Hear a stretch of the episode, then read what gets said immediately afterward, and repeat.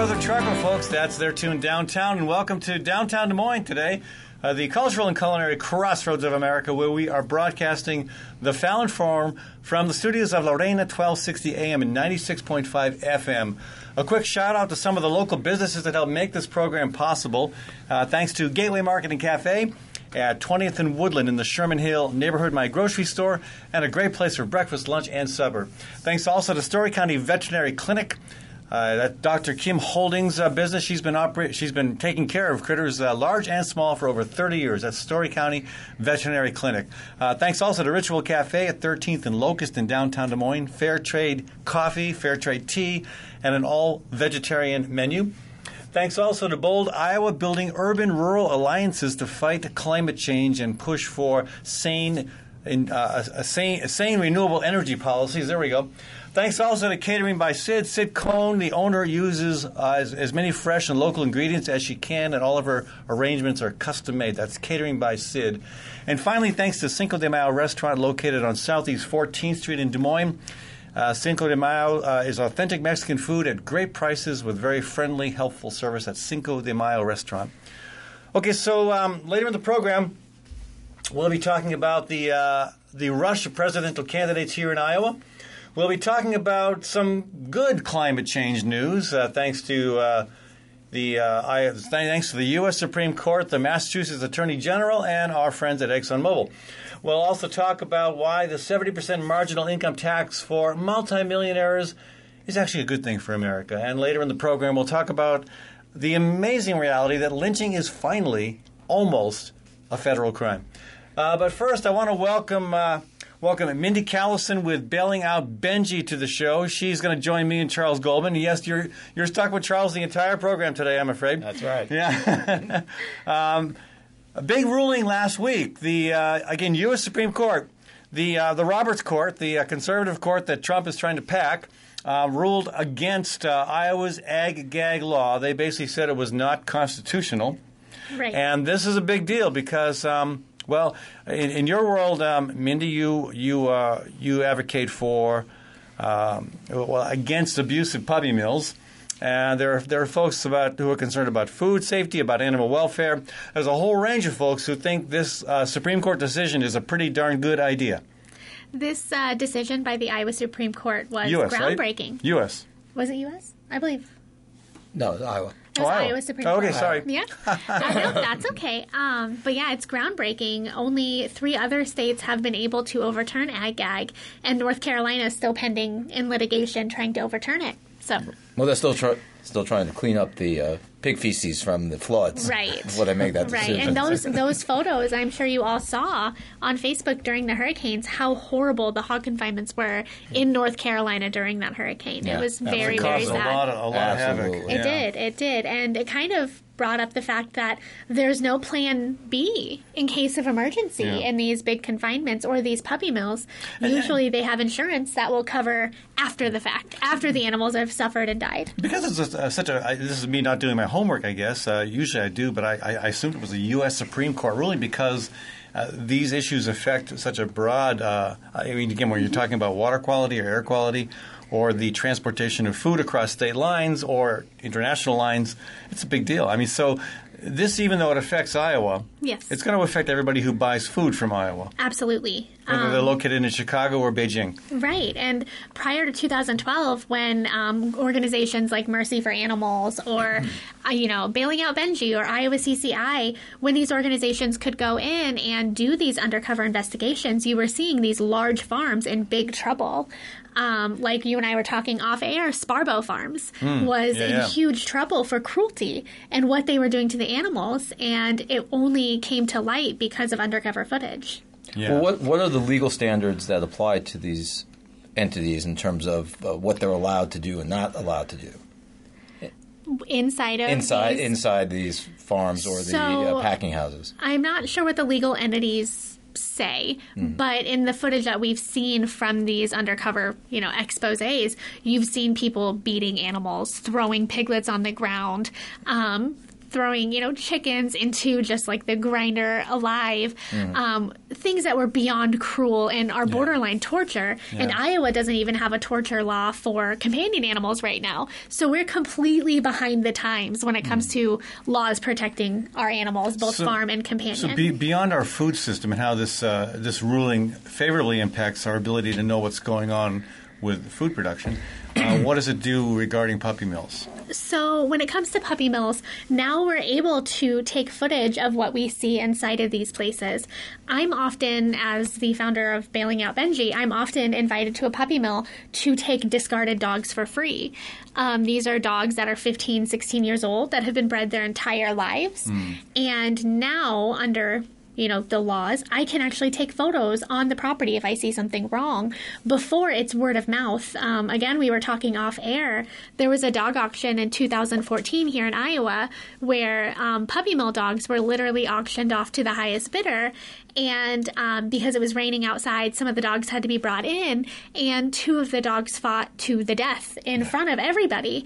Um, I wasn't able to take photos or take video inside of this agricultural. You weren't allowed to. I was not Yeah. allowed to.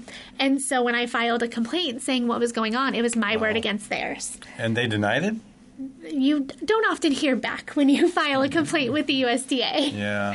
Well, especially right now, you won't be hearing Right, about it absolutely. since it's closed. it's closed and, and it's part of the Trump administration. Well, it's interesting because the puppy mill issue, I think, has more resonance for people, and, It does. Mm-hmm. and so it ends up on the front page of the Des Moines Register, and people, because of their own pet experiences, are much more empathetic. Right. But as you point out, it's the cruelty to the animals that we slaughter for consumption that may even exceed the cruelty that we allow, you know, to go on in these puppy mills. And I, I would agree that it does exceed the cruelty inside of puppy mills. Um, the hardest part for the public is we share beds with dogs, we don't share beds with pigs. And so it's Well, easier for I wouldn't us. assume that. But it's Ed easier does for sleep us with his to chickens put, on. Once in a while, I take a chicken nights, to bed yeah. with us, you know. Well, I love that. All right, I'm general kidding. Just for the record, I'm kidding about the chicken in the bed thing. Yeah, Cat in the bed. But I do, I do think it's much harder to raise public sympathy slash empathy Mm-hmm. for that scenario. I mean, they just see it as part of the way we process our meat.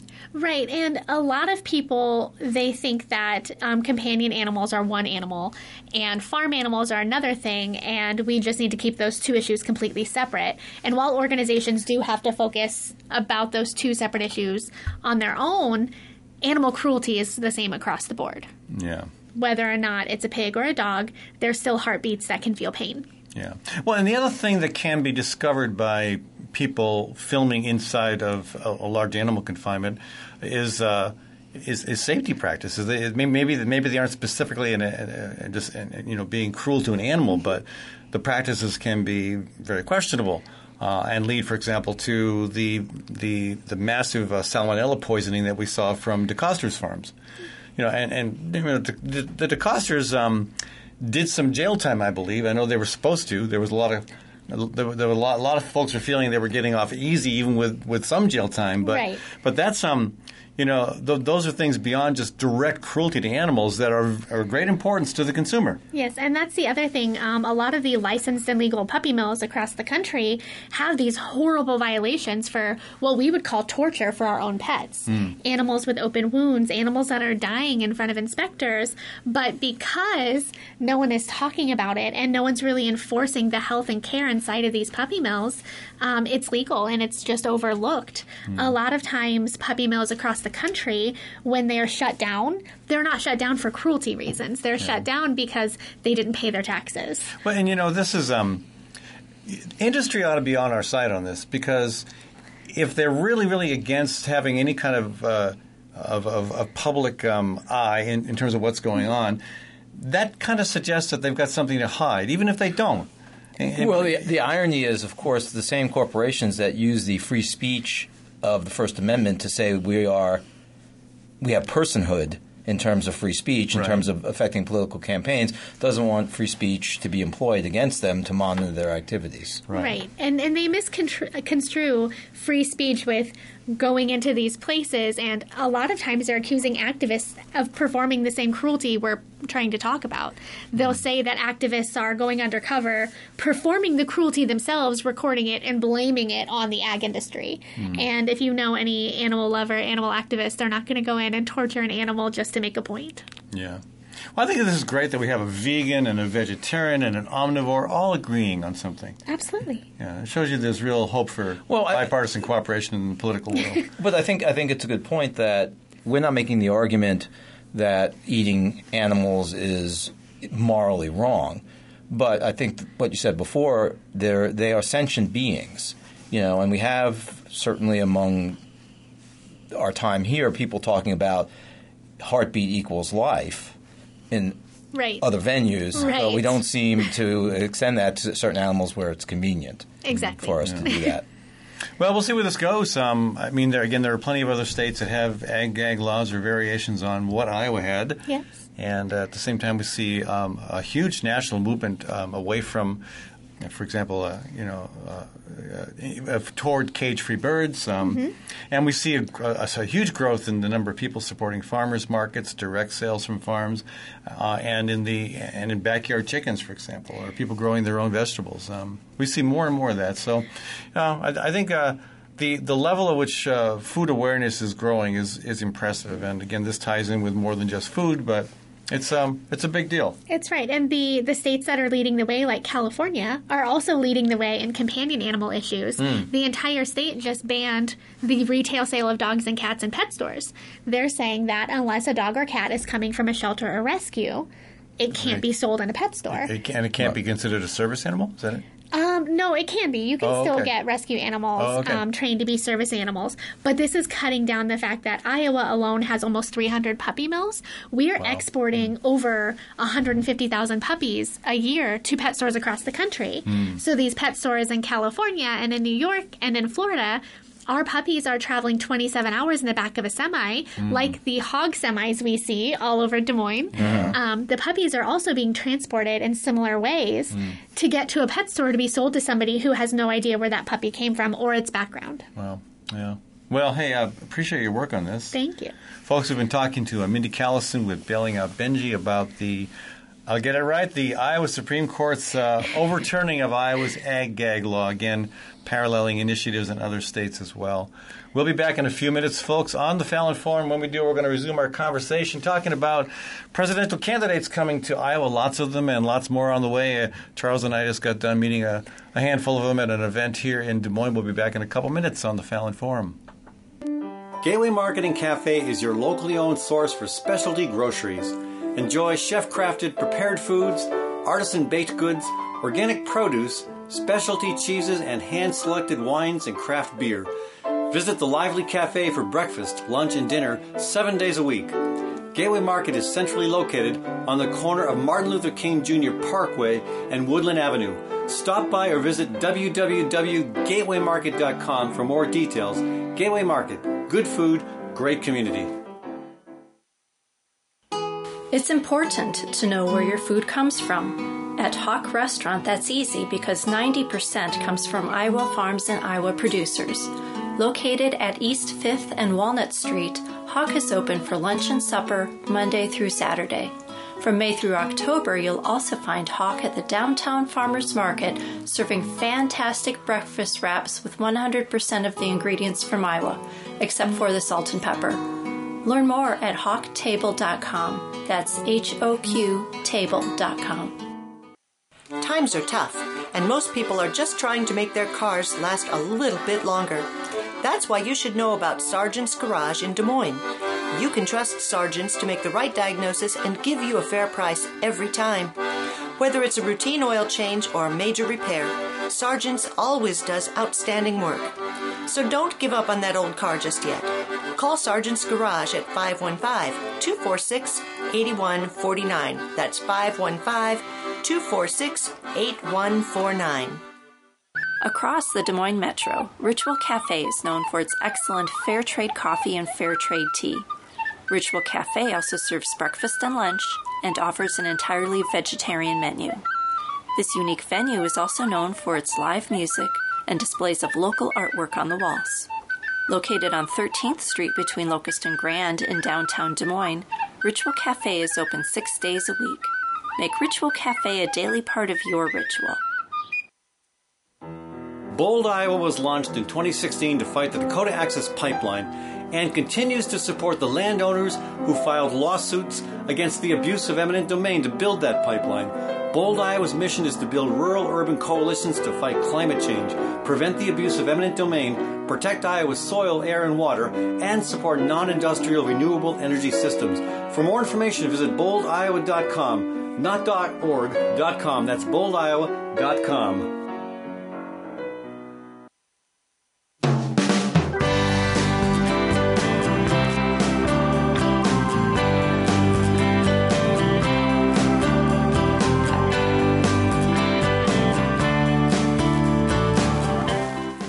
Forum, Ed Fallon, your host here with uh, Dr. Charles Goldman in the studio with me.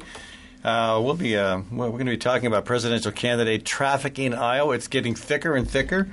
Um, we went to a Progress Iowa event recently, and uh, met what four presidential candidates? Five, Uh, Four. four. Okay, good. Your Yeah. math is yeah. We did four. Uh, and now, and, and that was what two or three, three or four weeks ago now, and we've got Elizabeth, Elizabeth, Warren, Warren, since, right, uh, and Kamala Harris is coming through. Kamala Harris, uh, Bernie Sanders likely to run. Castro, Mm-hmm. Castro not just Fidel, announced. not Fidel, Right. Yeah, the uh, the other Castro, Julian Castro, Mm-hmm. um, and uh, who else? Uh, it just uh, oh, Tulsi, uh, Tulsi Gabbard. Oh, is that right? That's Yeah, right. She's yeah. in as well. That's right. I mean, who? Well, the, the big news maybe is that Tom Steyer had a big announcement that he wasn't going to run, Right. which I thought was okay, uh, announcing a non-event. But um, what were your impressions of some of the candidates we met at the uh, Progress Iowa event?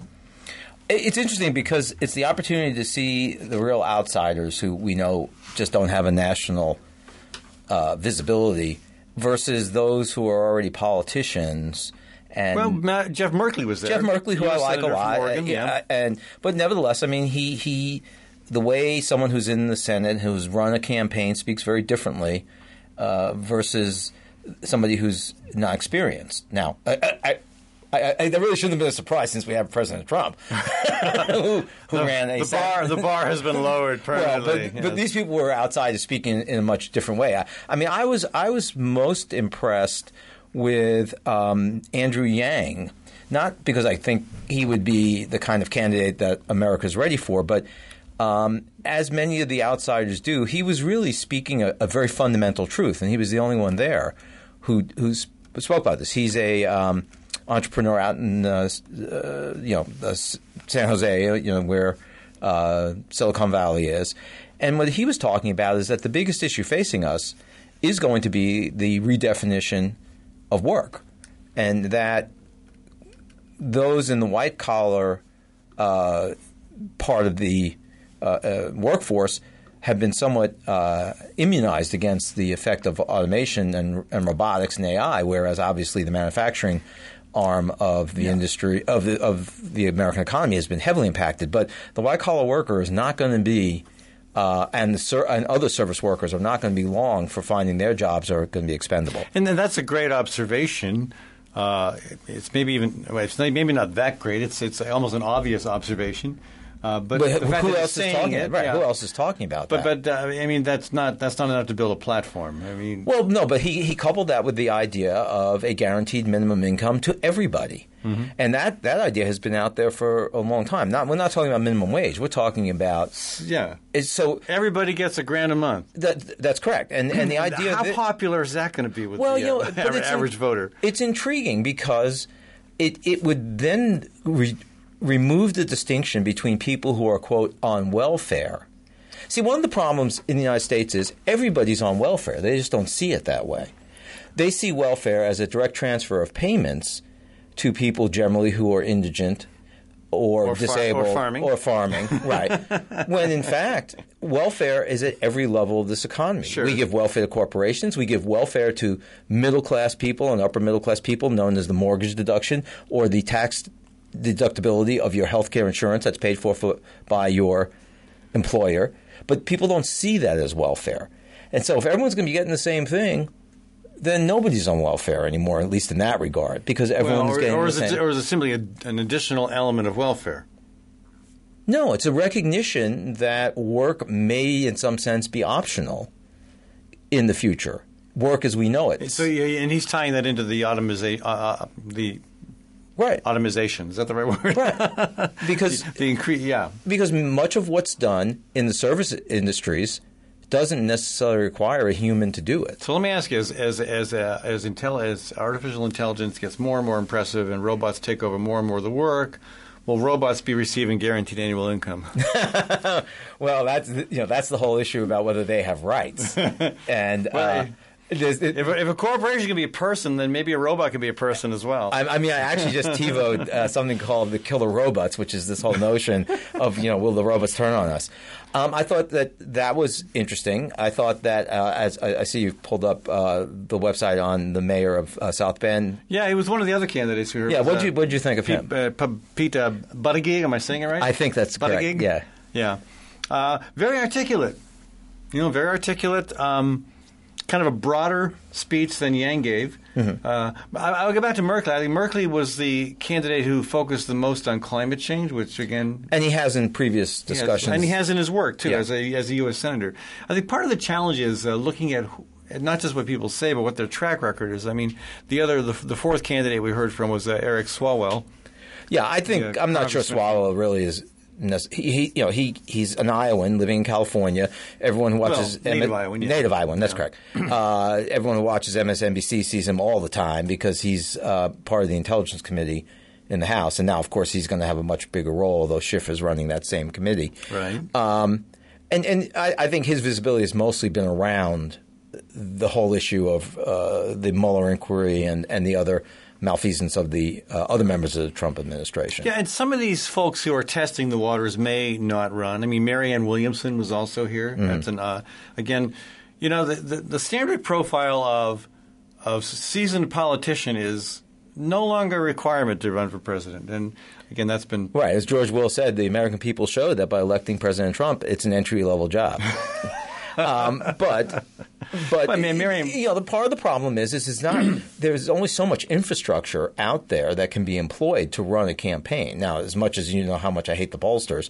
Um, you do need some people with some expertise, and if you've got twenty and thirty Democrats running, where are they going to find I don't know. all these? Delaney, Delaney already has 24 staff, Iowa staff. Right. You know, I mean, Right. that's that's and uh, well, the truth is, there you, you're, most of the staff working on these presidential campaigns are going to be drawn in from somewhere else. Yes. Yeah, and uh, that's not to say that we don't have a pretty good talent pool right here, but with as, as many people be running, there'll be non-paid, which is a huge part of these staffs. You know, because people who want to get into the business, you know, use unpaid internships basically Right. as as a way to do that. Um, but yeah, I, I agree with you. I think there's going to be a shakeout. There's just too many. yeah, I mean, the, there- message is too there's diffuse. potentially 20 to 30 candidates testing the waters. I mean, we didn't even mention Bloomberg. right. who came and pre- premiered one of his. And he, he, he didn't only premiere his film here. He was thinking ahead because a big chunk of that film is about Iowa, Mm-hmm. Yeah. which is great.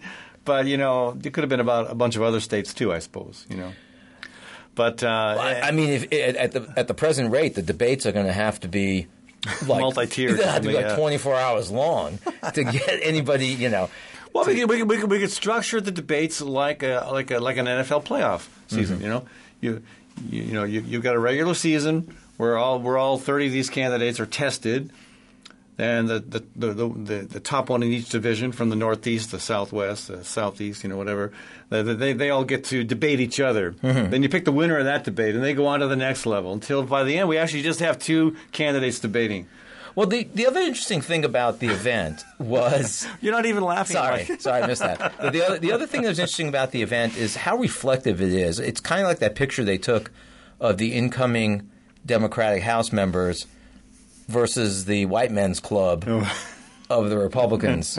you know, and and the diversity of the Democratic candidates. Yes, it's I mean, you've got a gentleman. You know, the gentleman from from South Bend is a out married gay man. Mm-hmm. Um, you have an Asian man from California. you Andrew know, Yang. Yeah, or Andrew Yang. Kamala Harris, You've got a Cory huge Booker. number of women. Yeah, Marianne Williamson. So it, it, it, it, it shows you how non representative the Republican Party has become of the actual you know population of this country, and it's not surprising because you know you look at every every poll for the last two years has been that he has that the president has eighty percent approval of the Republican Party. The problem is the Republican Party is getting smaller and smaller. It's eighty percent of the people who are left because the independent group is growing. Yeah, that's the biggest. And you know, then you've got all the refugees on MSNBC saying "mea culpa," you know. Right, right, right. But um, well, it- it'll be interesting to see where this goes. I mean, Yeah. we have uh, we have a it'll make the it'll make the caucuses really wild. I yeah. think. Anyway, yeah. Um, we'll be back in a minute, folks. Uh, we're going to continue the conversation on the Fallon Forum here. Uh, we'll be shifting gears to uh, talking a little bit about climate change and about a big ruling, this time from the U.S. Supreme Court. Correct? This is correct from the Supreme yeah, Court. I, I, got my Of- courts of the entire up. country. Yeah, regarding uh, the decision by Massachusetts to um, crack down to hold ExxonMobil accountable for allegedly for lying to the public and to its shareholders back in the I think 1970s. That's a huge point to its shareholders. That's We'll be- correct. We'll be back in a minute.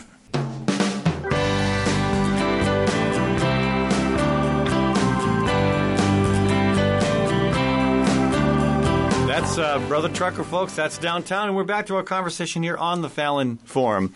Uh, thanks again for tuning in today. A quick uh, shout out to some of our local business partners. Uh, Gateway Market and Cafe, our anchor sponsor, located at 20th and Woodland. That's my grocery store, and also they serve breakfast, lunch, and supper, and have a catering service as well. That's Gateway Market and Cafe.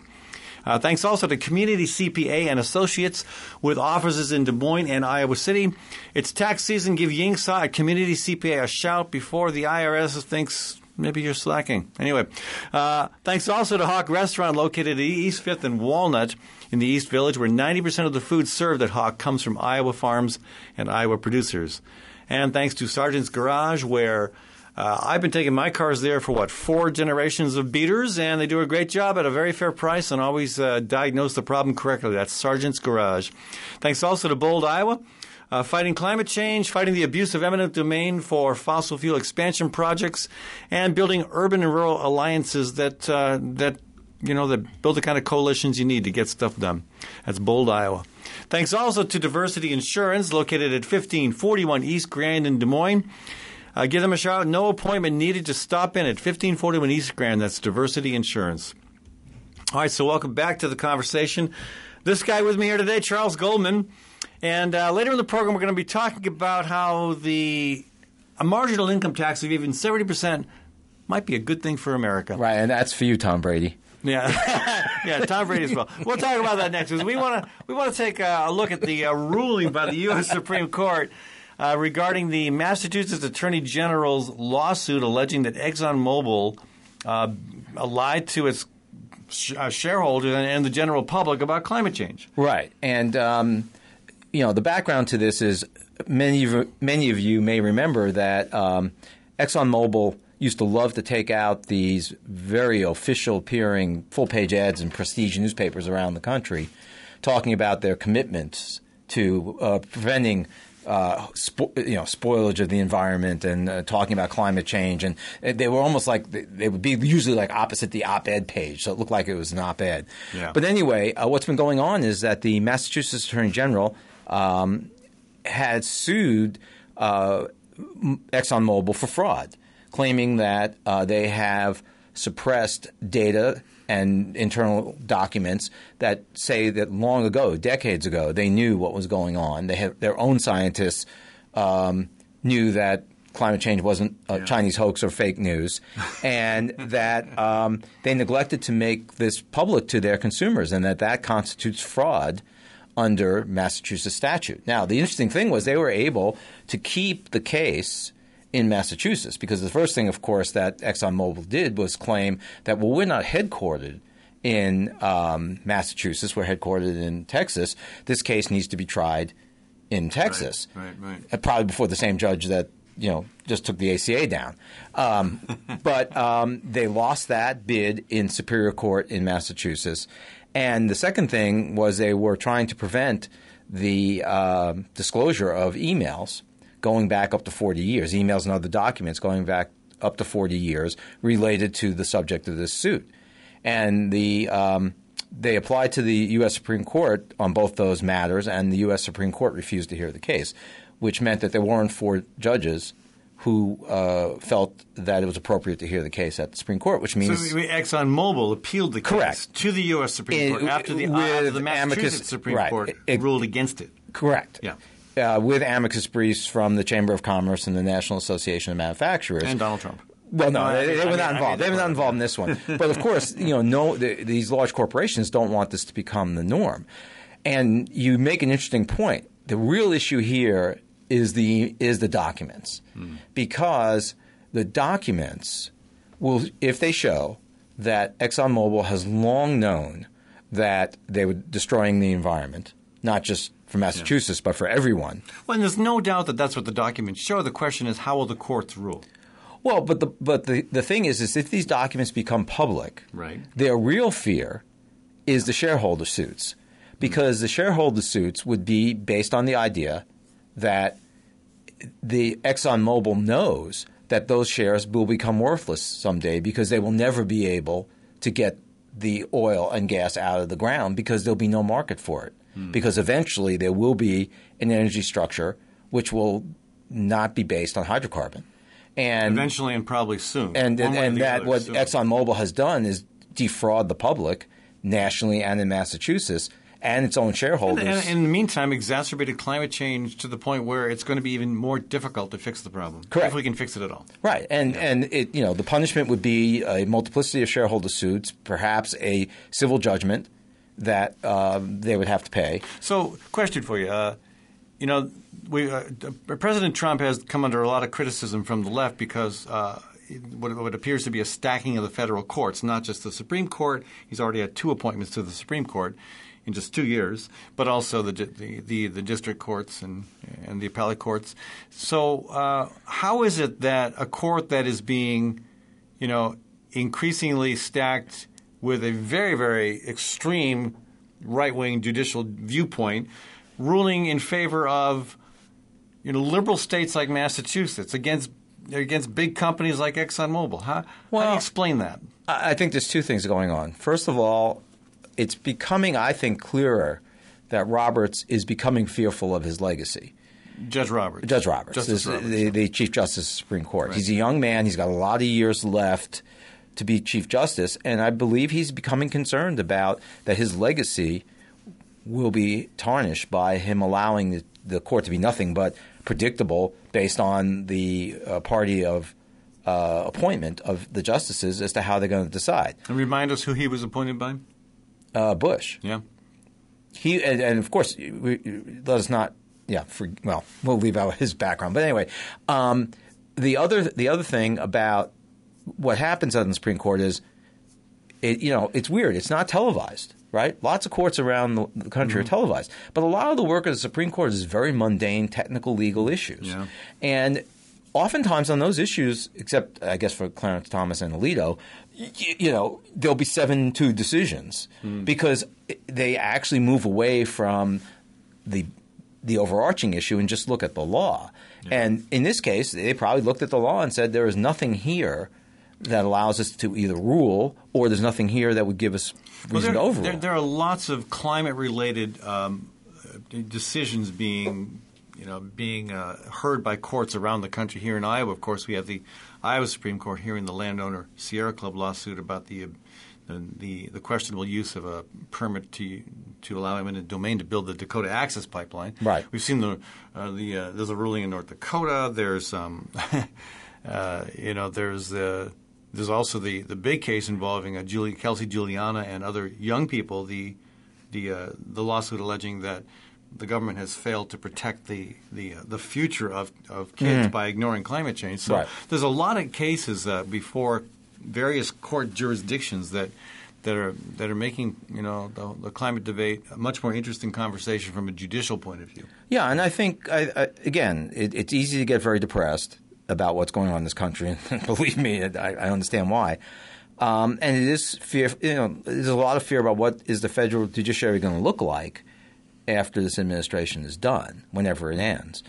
And um, but you know, it's- some of it is still just about the law.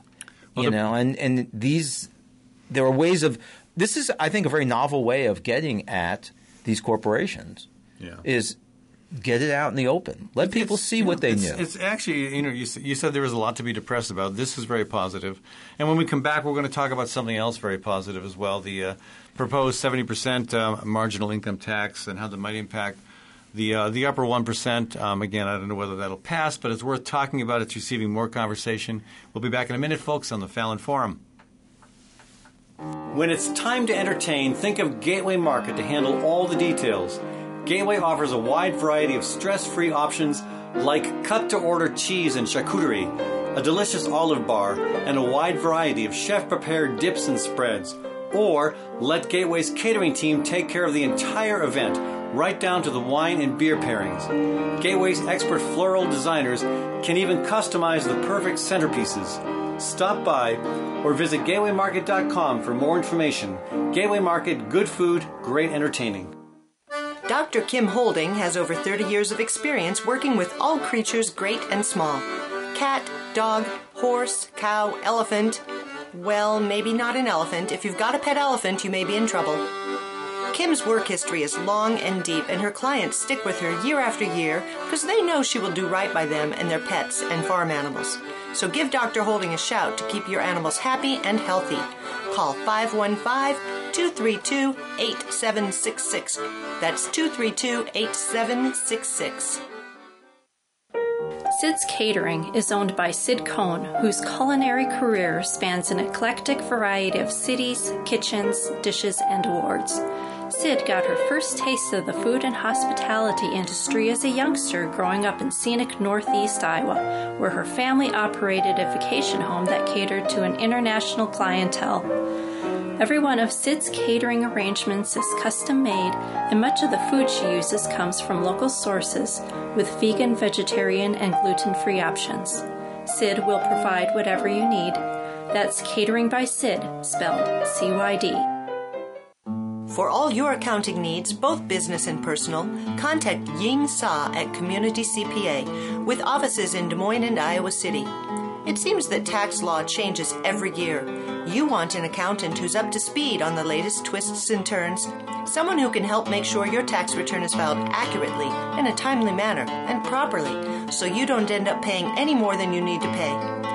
So give Ying Sa, the founder of Community CPA, a call at 515 288 3188. That's 515 288 3188.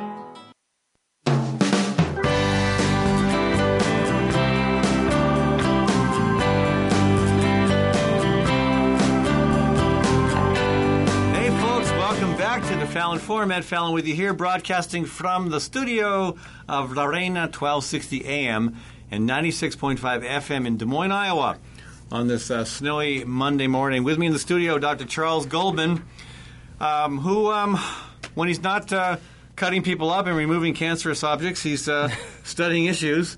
Sometimes he's doing both at once. Maybe, I don't know. No. well, it's easier now because I'm not in the OR. as Oh, much, that's so right. I, Yeah, yeah, yeah. I don't have to sterilize the New York Times. Can you sterilize the New York No, Times? Is that you possible? can absolutely not sterilize the New York Times. Well, Fox News is already sterile.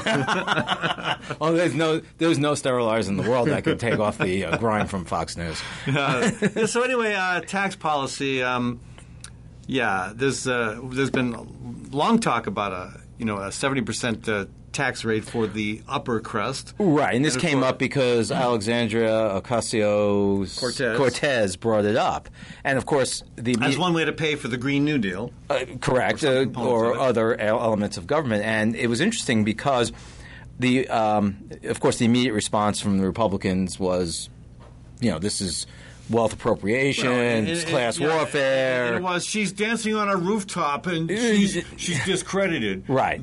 I mean, that's the best they can do to try to discredit somebody. Well, what's interesting They, is they, there were even there were even some who were saying her career is over. Look, she's dancing on a rooftop. Yeah, I mean, I, I didn't get that. I didn't get that at all. I mean, Well, it backfired. Yeah, I mean, delightfully. You know.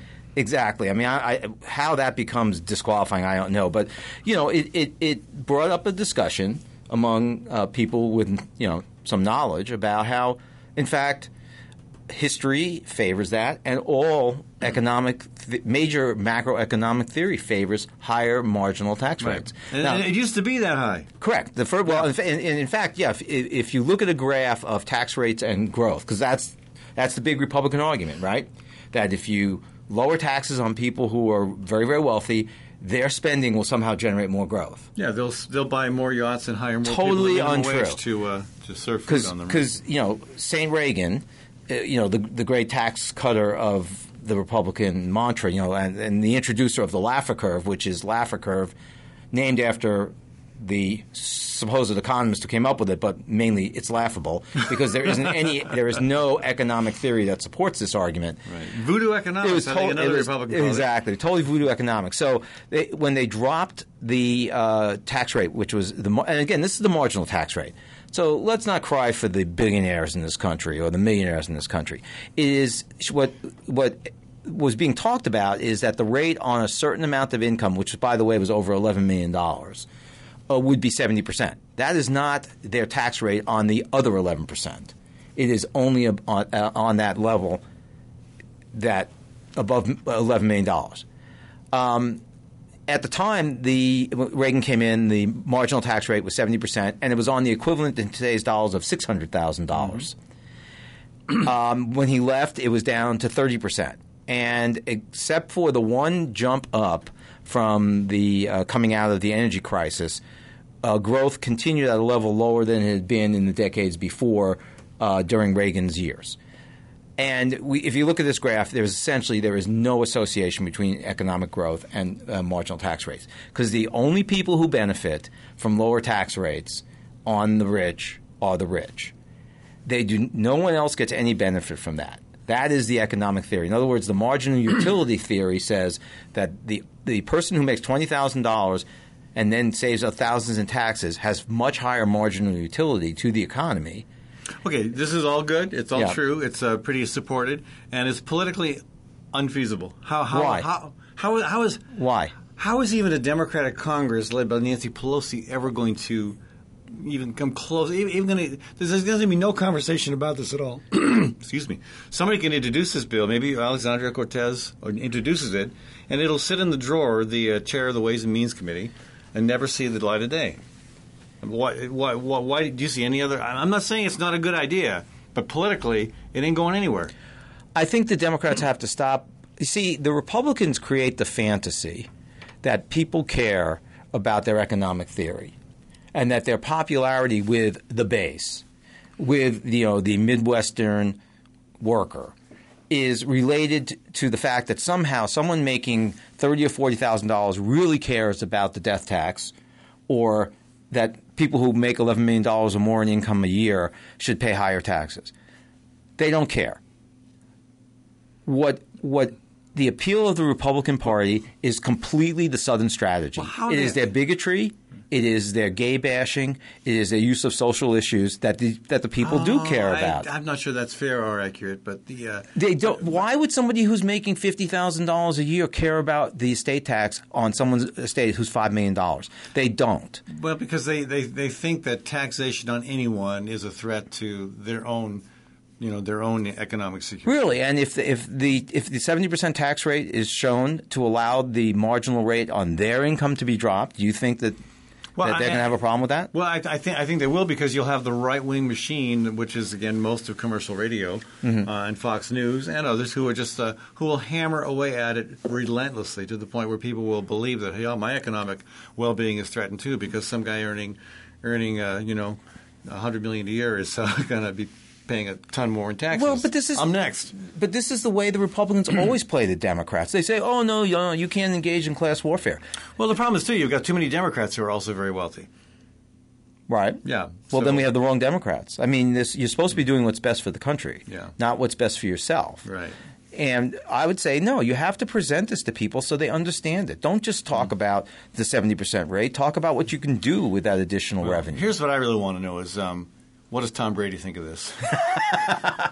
Well, I assume it'll be the same thing he thinks that the rest of the league thinks about the Patriots, right? I, no, you- you're referring to the quote where he said they all think they all. Everybody thinks we suck. I, he had to be. He had to be saying that with a little twinkle of mischief in his eye. Oh, I'm sure he was. Yeah. No, I mean, I, I, I, I see. I disagree with you. I think that um, the Republican tax reform, which it wasn't, i- has been a dismal failure. I think that people are going to see their taxes are higher, not lower, when they finally pay taxes this year, if the IRS ever reopens, and um, It's not an essential service. and that people, I, I, don't understand. People paid seventy percent in the past, and they and, and supported that system, and people got elected. It's only recently that we believe this idea that somehow um, rich people should have carte blanche to accrue as much wealth as they can. I mean, you, you're going to have you're going to have a, a, a divorce in which sixty billion dollars is going to be transferred as part of the settlement. You know, that's What- obscene. what are you What are you referring to? well, Jeff Bezos. oh, okay. Yeah, Yeah, yeah. Am- um, Amazon. yeah, Yeah. I mean, that's that's obscene. It, you know. Well, not- well, how much are the lawyers going to make on that one? Well, I'm sure they'll make plenty, but I mean that's not the point. um, no, I, I disagree. I, I, I think that you can make the case that this country has succeeded in the past with high marginal rates, Okay. and that And a country that's in debt trillions of dollars needs to do this. And I think you'll see that in the Democratic primary caucus season coming up. But I'll bet whoever wins the nomination, unless maybe it is, unless somebody truly progressive and populist wins the nomination on the Democratic side, maybe you'll see that conversation continue. But remember, remember back in 2010, 2011, uh, economic inequality was not part of the conversation until the Occupy movement changed that. right. Occupy, for all its flaws, accomplished some amazing things, and one of them was changing the debate. Uh, but of course, it was only it was Obama that talked about economic inequality. You didn't see it on the other side. Well, that's what that's what Michelle in her book said. Michelle Obama said in her book that was the problem, you know, because they ended up having to go to marriage counseling. He said because he'd be sitting up nights thinking, "How do I take care of economic?" He would literally sit there nights thinking, "What should I do about economic inequality?" Yeah. something I'm sure that President does not bother President Trump's speech. Well, no, no. Sleep. I, I think Trump his probably sleep, thinks about his sleep. Trump probably thinks, "What can I do about economic inequality because I don't have enough." Probably you're right. You're probably right. All right. Anyway, well, um, I, yeah, I, I don't. I, I think you have more optimism in terms of how that's going to play out in the in the in the future uh, than I do. I mean, I'm, I, I'd It- love to, I'd, I'd love it if you were right. It would be my litmus test for political courage. Well, I think it's a good litmus test for political courage. I don't know if you see. a- I don't know you're going to find a lot of political courage out there. Maybe more than we used to. I hope. Yeah. I mean, the fact that Bernie Sanders could have done did so well in 2016, and that we have this field of candidates, at least on the Democratic side, that are extremely diverse. That's encouraging, mm-hmm. and that and that might take that might show that there is a growth of political courage and also a shift among the electorate. But again, the problem is the electorate are being subject to this incredible machine that is hammering away at all the wrong things and getting them to believe it against their best interest. Charles, thanks for joining us. Folks, thanks Always for tuning pleasure. into today's Fallon Forum. This is Ed Fallon signing off from Des Moines, Iowa at La Reina 1260 AM and 96.5 FM.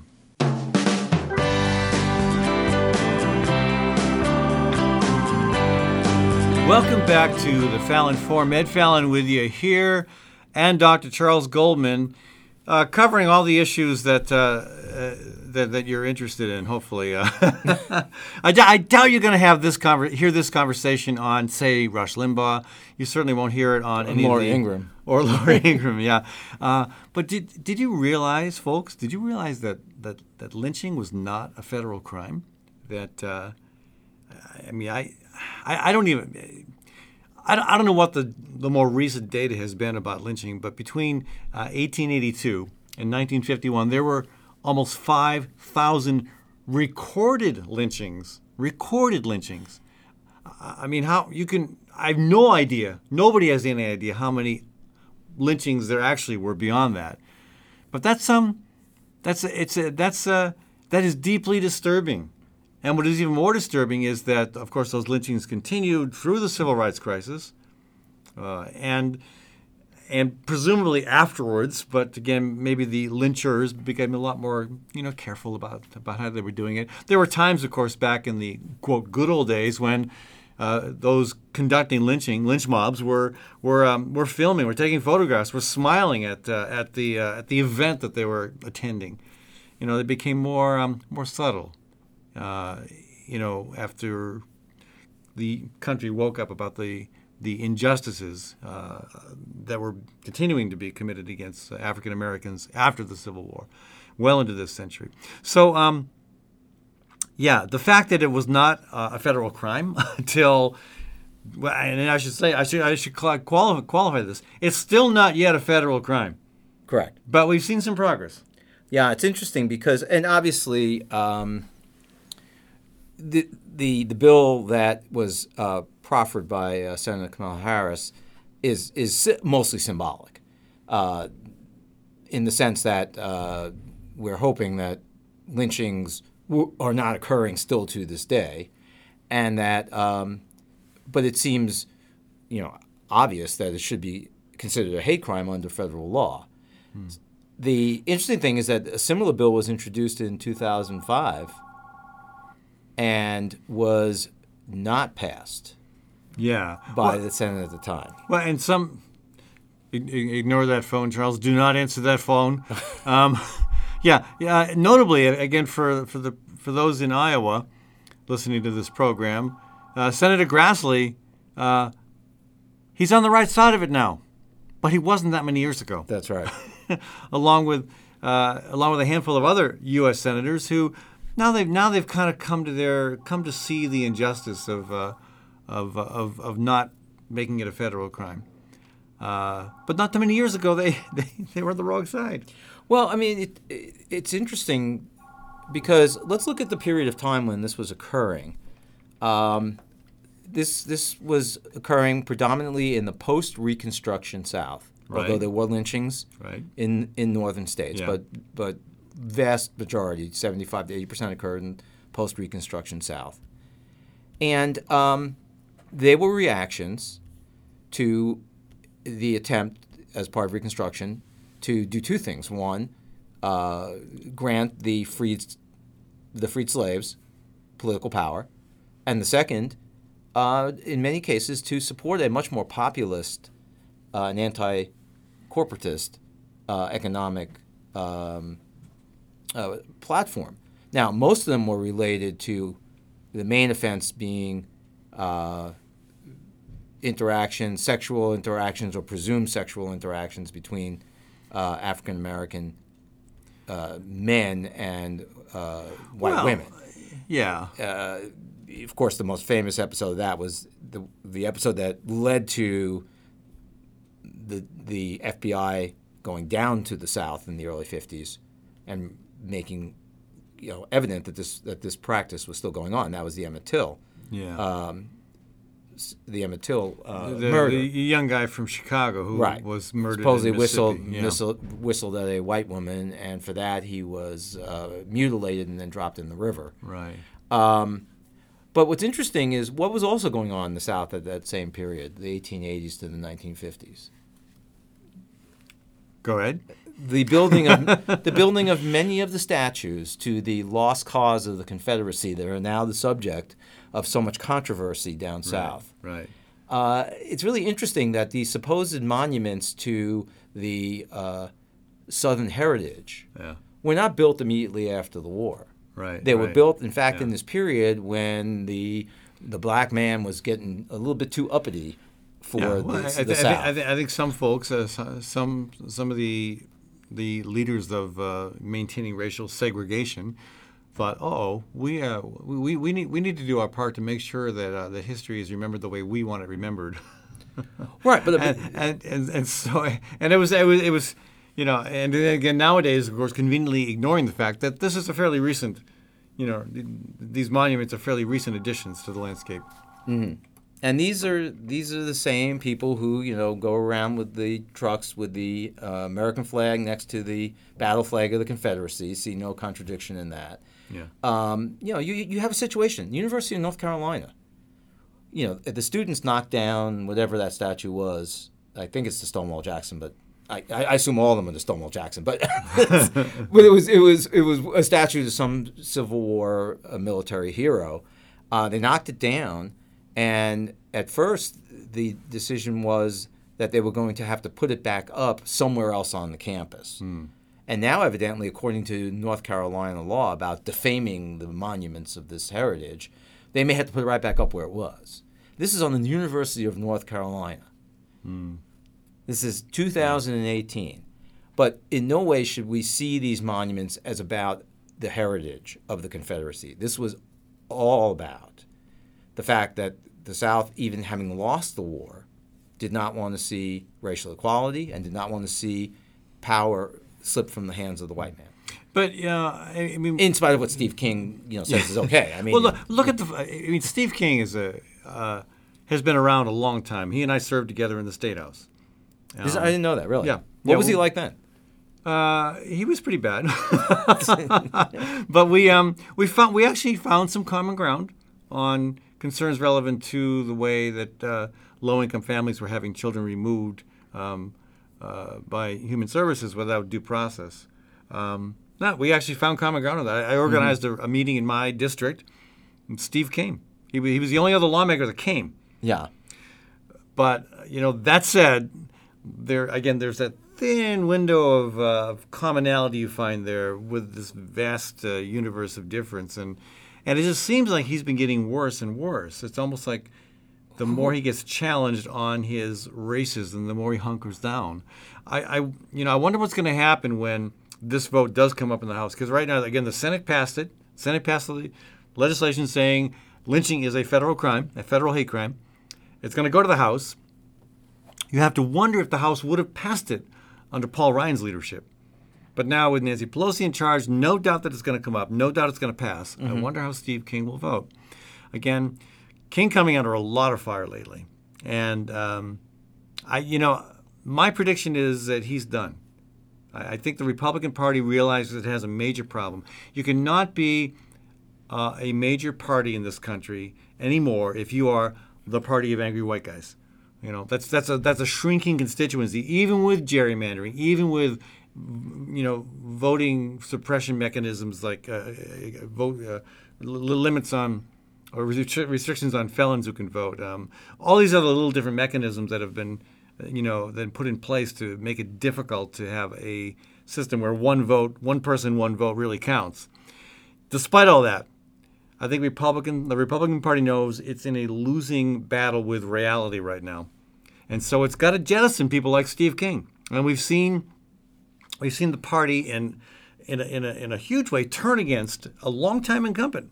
Well, but it's he's- been pretty modest. I mean, I, I could see that Oh. they would do it through. Oh no, they're They can do it through supporting one of the two Republicans who will run, who oh, will oh, no, the- primary. The, the fact that they're not supporting an incumbent is huge. That almost never happens. Well, but you see, I have. I, I- it goes back to what we said earlier on the program.